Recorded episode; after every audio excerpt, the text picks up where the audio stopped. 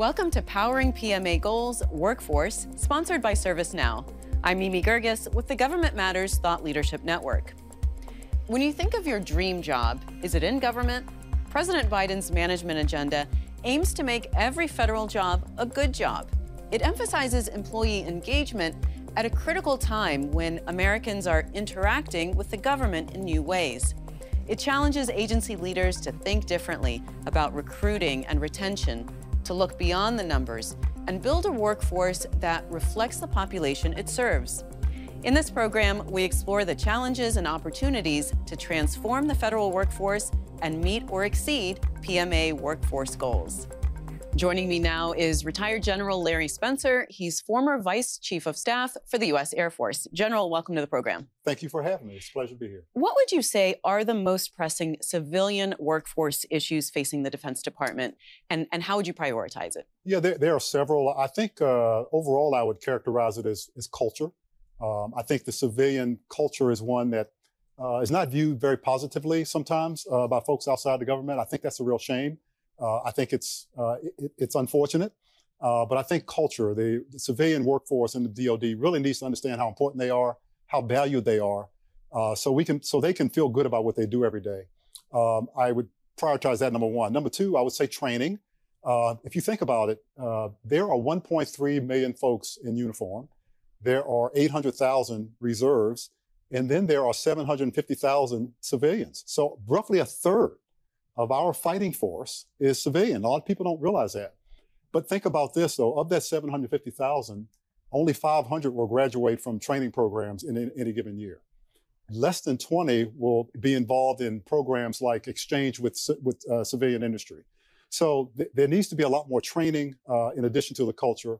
And then finally, uh, I would say there needs to be a lot of more upskilling, reskilling, so that when uh, our civilians come in, they don't just come in for one job, they think about the future. And I think D O D could do a lot better job at preparing our civilians that come into civil service for those jobs of the future, not just the job they have today. And how would you say uh, D O D's approach to civilian talent management is different from the pi private sector or even from other federal agencies? Sure, I, I think the biggest difference from industry is industry tends to hire a person not just for a job today, but they're thinking about five years from now, ten years from now. So they really are looking for, in addition to the current skills of their job, they're looking for a baseline of skills so that that person can move up in the company in the future. Uh, D O D, civil service structure, not so much. If there's a G S eleven, G S twelve, G S thirteen, they tend to hire for that position. Uh, the question is, okay, but what happens five years from now? Technology has changed, the world has changed, but you've got that person that you hired five years ago who may not be prepared for the future. So I think that's the largest difference, future looking versus sort of uh, present looking.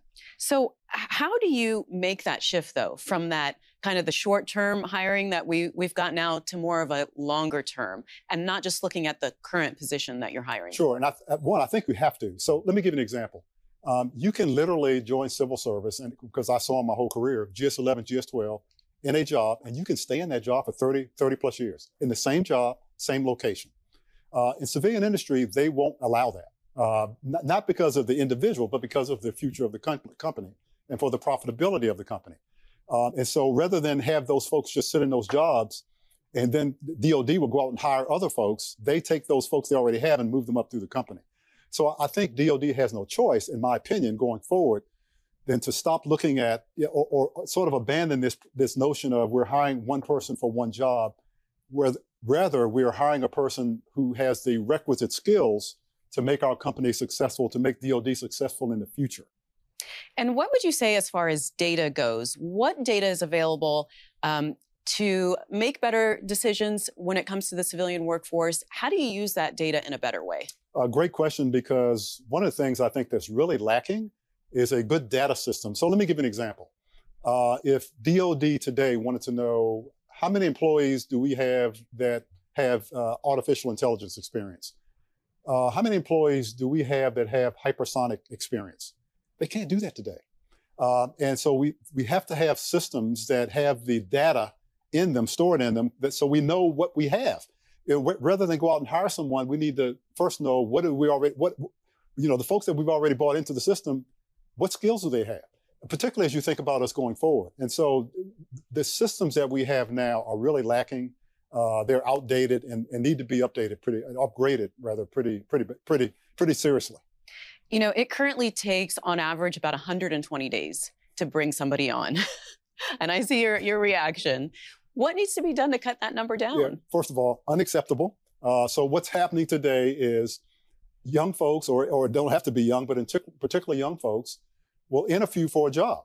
And, and, and not only are they interviewing for jobs in the Department of Defense, but they're interviewing for jobs all across industry in our country.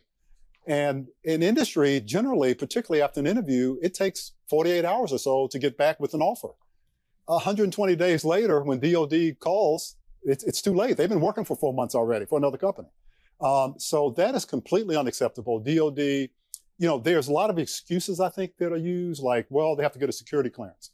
Well, there are ways of getting around that. You know, you can hire folks in, with temporary clearance. So there's a lot of things I think we use, uh, we just kind of call it bureaucracy, that we just need to cut through and just stop. And uh, so D O D is not like civilian industry, but in this case, uh, they certainly need to learn from industry. Can you point to any successes that you think the, the D O D has had that can be replicated uh, across the government? Absolutely. So I'll give you an example. I, I'm really excited about what the new Space Force is doing. Uh, they sort of started with a clean sheet, so they're doing a lot of things that are innovative. In terms of talent management, back to the example I use with industry, they literally today in Space Force, when they hire someone, they hire them with a requisite baseline of space skills. So it could be a job for H R, a job for finance, an operational job, but they, they are still looking for a baseline of space expertise.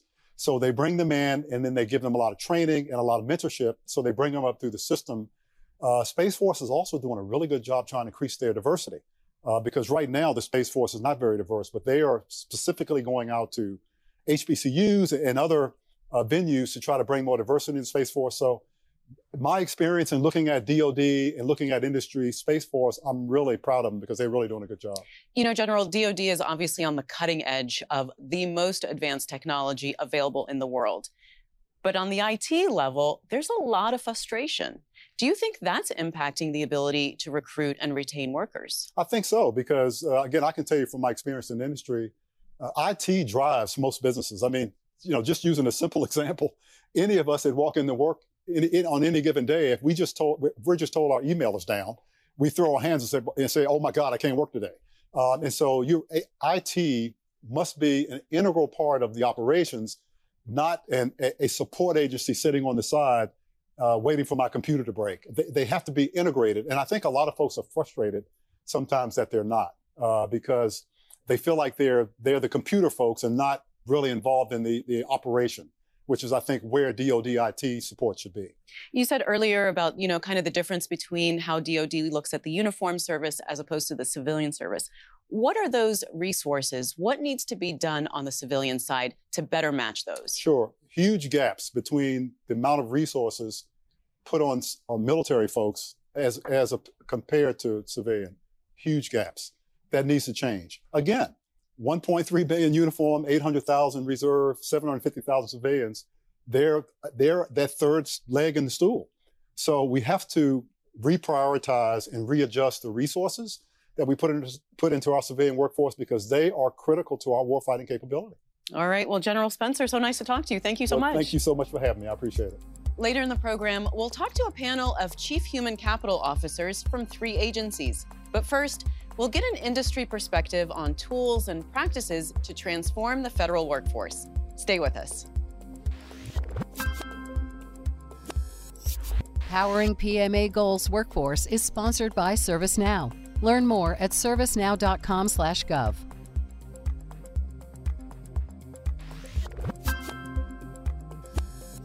Later in the program, we'll talk to a panel of Chief Human Capital Officers from three agencies. But first, we'll get an industry perspective on tools and practices to transform the federal workforce. Joining me now is Kevin Brooks. He's ServiceNow's digital strategist. Kevin, welcome to the program. Thanks for having me, Mimi. Appreciate it. You know what, Kevin, I want to kind of take a step back and ask why the focus on the federal workforce? What ultimate impact does workforce issues have on um, the health of the United States? Well, the workforce is the backbone of the federal government. Uh, if you go back to any period in our history, the federal workforce has been the key to success for this nation. right now we are reassessing the fact that we're in a near-peer conflict, and the federal workforce is going to be key to moving us forward for a whole of government approach.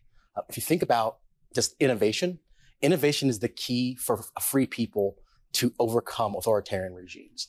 Our folks aren't afraid to, to be, to fail. And you have to be able to fail to succeed. Whereas in other nations, they may have more numbers than us. They may have more toys than us, but they're also working because they're being told to, not because they want to. You know, one of the most urgent issues facing the federal workforce is generational. There are not enough young people coming in to replace older workers who are retiring or just resigning. What's the solution? Uh, then we have to be a total uh, approach where the industry and government work together. You can't outspend industry. Let's just be, just be real about that. The government has to find a way to make work that is valuable and uh, honorable, elevate that to a level where people want to do it. The mission is the calling for a federal workforce. So giving them better tools, having a better uh, experience when you come to work, and offering them a better quality of life while they're at work are three of the keys, I think, to getting younger folks to actually pay attention and say, hey, this government gig might not be bad. You know, work-life balance, of course, is a big issue across all sectors. Where do you think the federal civilian workforce is on that issue, and what are ways for them to have a better experience? So their desires are lockstep with those of the civilian, their, their counterparts. They want a better work-life balance. Uh, where they are realistically, uh, it's probably off-kilter a little bit, off-center. So they don't have the tools they need, one, to do their job effectively. So they're probably putting in more hours than they need to on things that they don't need to be working on. It's the, it's the mundane things that are dragging their work, their work life down. What you want to do is give them the ability to do those things that are hard and get rid of the complex things.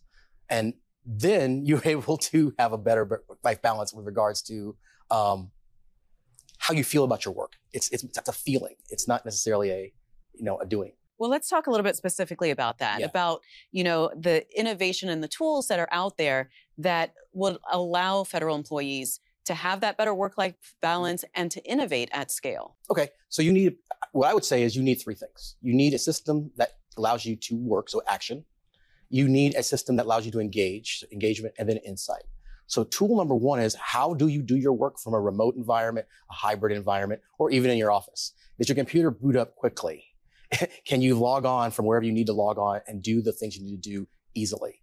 That's, that's the first and the easiest thing to do. Number two, can I get the help I need if I need to solve a problem for myself? Can I do self-service for, through H R or I T or finance? Because those things take a lot of time and distract me from my work or from my private life. And then finally, do I know what I should be doing? So do I have the data and the ability to analyze what my work really is impacting? Kevin, what is talent mapping and how does artificial intelligence play into that? Okay, so talent mapping is where you use, you use the data you already have on an individual and maybe some questionnaires to get a little bit more rich data uh, behind them um, outside of what their work skills are. So as an example, I might say, hey, Mimi, tell me what your interests are. What are your hobbies? You know, what's your favorite color? I put that into, into a profile and I use that profile to figure out what are your attributes versus your skills. What are the things you might be able to do well if I gave you the right training and the ability long term? A I allows us to then take similar people who have similar backgrounds and similar attributes and measure them against how they've performed in certain jobs to see if a certain profile maps to a certain position. And, you know, one criticism, and, and you kind of alluded to this, where, you know, American workers aren't, um, uh, aren't afraid to fail. But a criticism is that they are disincentivized from risk-taking. If you fail, you get blamed. If you don't try, nobody blames you. So what's the solution there? I think we have to figure out a way to measure good failure. So there are measured and calculated risks are always a part of what we've done as Americans. And I'll go back to my innovation at the beginning of the conversation. If you think about the, the movie Hidden Figures and the mathematicians who were trying to figure out how to get a man on the moon. They did a lot of calculations. Some of them were wrong. They knew at the end they had to keep doing that math until they got it right. And they were incentivized to keep doing the math because they knew the end goal. So if we tied those mission, those, those elements of success and failure to the actual ultimate mission success, I think you can measure that much better. Did I fail in a good way? Did I fail forward? Or did I fail by an error of omission versus commission? You've got to find a way to measure that. Uh, and then I think once you are able to measure that, then you can start allowing your workforce to be much more free. Because I do agree it's a problem. And, you know, you spent twenty-six years in public service and you're on the industry side now. So I wonder from your perspective, what best practices have you seen in industry that will work in the federal space? And, um, you know, specifically around this idea of talent management, mm-hmm. what have you seen? Okay, number one is you got to start right. Uh, the onboarding and offboarding that the federal government provides to their employees is behind times. Uh, my own personal story, when I left federal service and came into private sector, uh, the hire to onboard cycle was thirty days from my first interview to the time I actually started working, thirty days. Uh, I had a laptop, I had system access, I had everything I needed on day zero. And so at day one, I was a full up round ready to work. We don't do that in the federal government. As General Spencer alluded to, it's one hundred twenty days to get someone on board. That's a long time. And that's just when they get in the door. That's not talking about system access and all the other things that go into getting someone ready to work. Number two, I think it's then a mentoring program. How do you mentor? How do you build, uh, map a career? Going back to career mapping, it's also, do you have a path? What's my path? How am I going to succeed? When's the next level time that I can level up? And what does that look like? And then lastly, it's going back to, we have to do better at making sure they're customer centric. Whatever your customer is, in the federal workspace, it's the U S citizenry. They got to have a just a completely customer-centric focus. All right, Kevin, thanks so much for being on the program. Thank you, Mimi. Appreciate it. Coming up next, we'll talk to a panel of chief human capital officers from three agencies about best practices and using new tools to improve recruiting, retention, and training. We'll be right back. Powering P M A Goals Workforce is sponsored by ServiceNow. Learn more at servicenow dot com slash gov.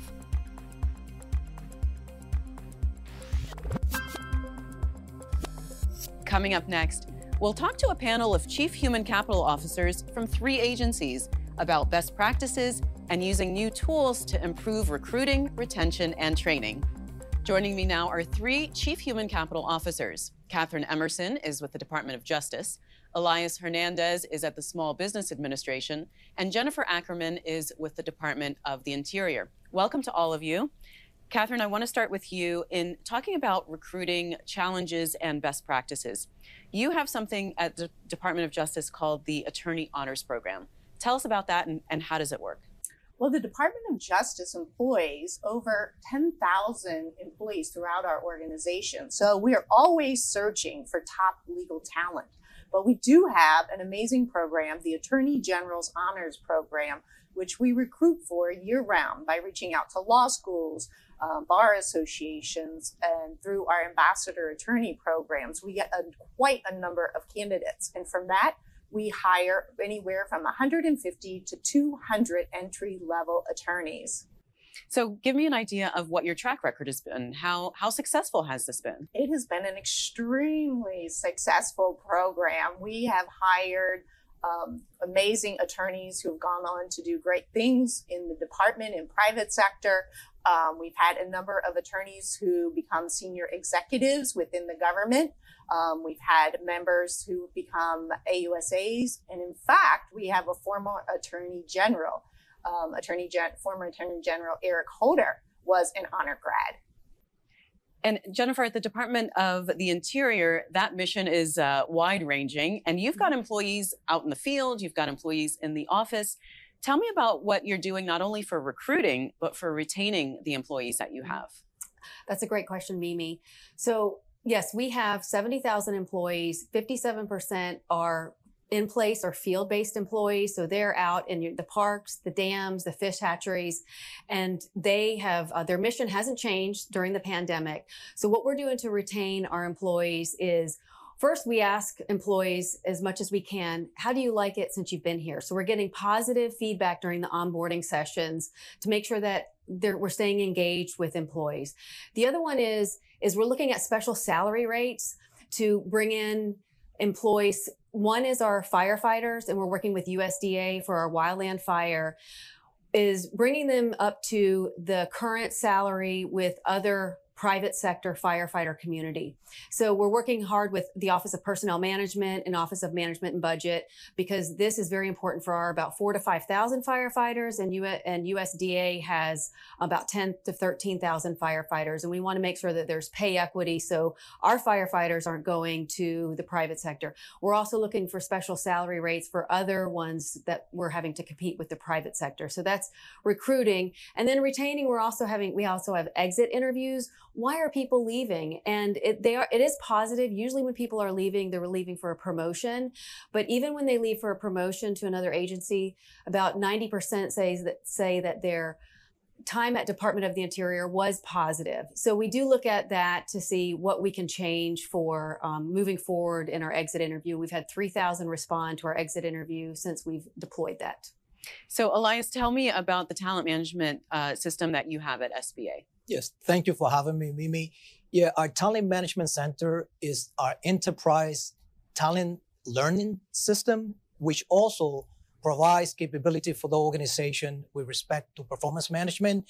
And it's a system that our employees have been able to use, in particular during the pandemic, to continue to advance their skills and the educational uh, programs in the organization uh, by actually uh, taking courses uh, while they were out uh, in remote settings and teleworking during the pandemic. And it's a system that provides us the capability to also conduct performance management reviews on a quarterly basis to provide feedback to our employees and allow them to have a conversation with their supervisors about what they have accomplished in the organization during a particular quarter, and help us at the end of the process, you know, with the performance management system. Uh, when the performance management cycle closes on September thirtieth of each year, to be able to facilitate and expedite the performance management reviews for the employees. Well, tell me a little bit about the career development that you offer as far as supporting your employees in their careers. What are you doing there? We do an array, uh, we have an array of programs in the organization to support career development and provide uh, the environment for the organization and employees to ascend in the organization. A few examples that I will mention to you, uh, most recently, uh, we were able to expand our mentoring program for our employees. And in from F Y twenty twenty-one to F Y twenty twenty-two, we have had an increase of sixty percent participation in that particular program.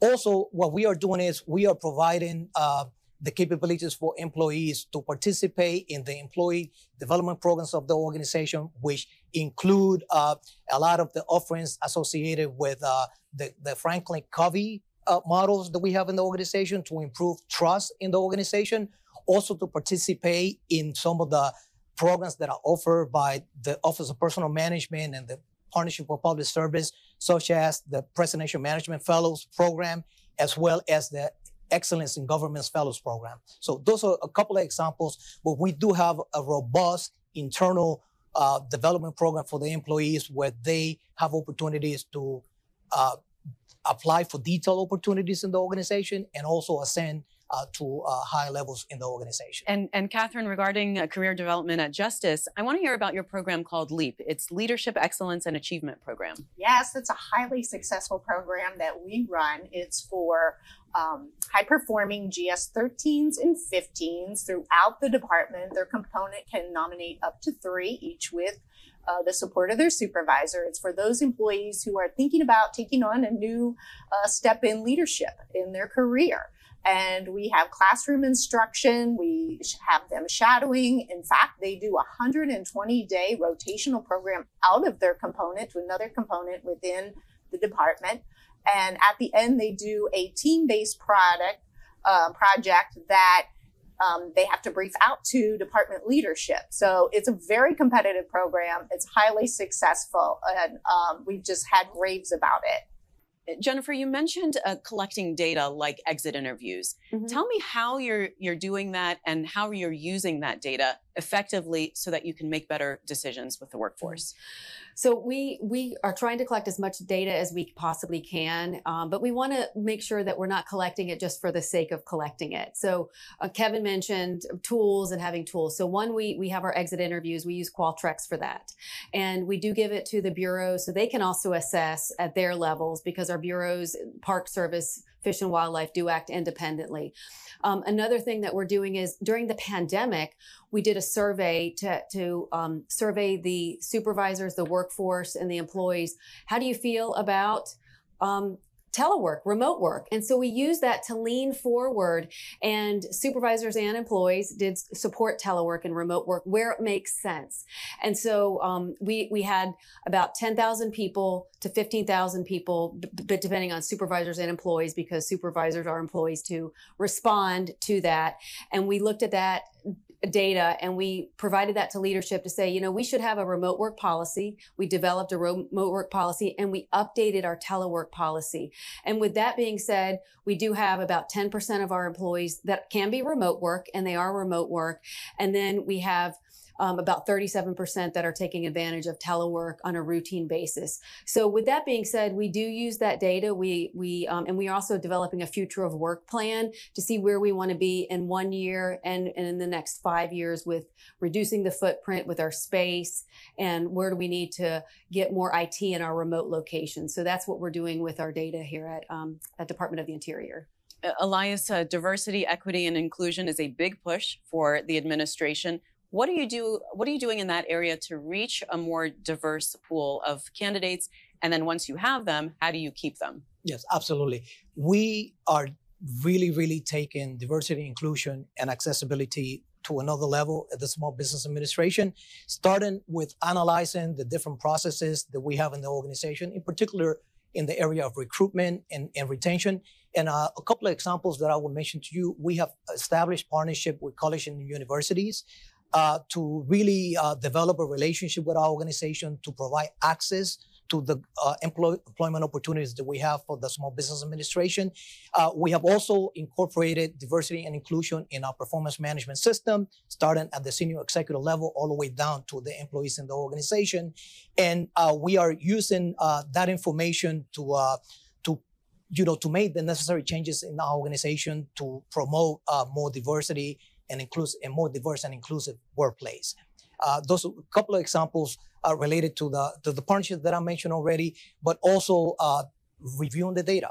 Right, w what is the data telling us in terms about why our employees are leaving the organization? So what we've done is we have a very robust onboarding process, which requires employees to participate in a more frequent engagement with each other in terms of a cohort that we put together for new employ employees. And also on a quarterly basis, we bring the senior leaders of the organization to engage with the employees to provide them additional guidance and information with respect to the mission of the agency. Catherine, you know, I, I want to ask you about the, you know, the mission, obviously, of the federal government is an important mission. It's really incredible work and rewarding work. Is this a branding issue for the federal government that people aren't applying? I think we could do a much better job on branding in the government. It is a wonderful place to work. It is great career for folks. And we could especially do a good, better job with recruiting our younger um, candidates. All right. And, and your, your thoughts, Jennifer, on that. Wrap it up for us. I, I totally agree with that. But I think if we can collectively come with how we can modernize the hiring process, I know we're working with O P M on that. And if we can, you know, appeal to our younger um, generation, um, the millennials, the, gen the newer generation, on how we can be more modern and promote flexibilities, I think that would be great. And I know that we're with these fine colleagues here, we can do that, Mimi. Um, we can make uh, the, the government a great place to work and speed up the hiring processes, as we've all said. Yes.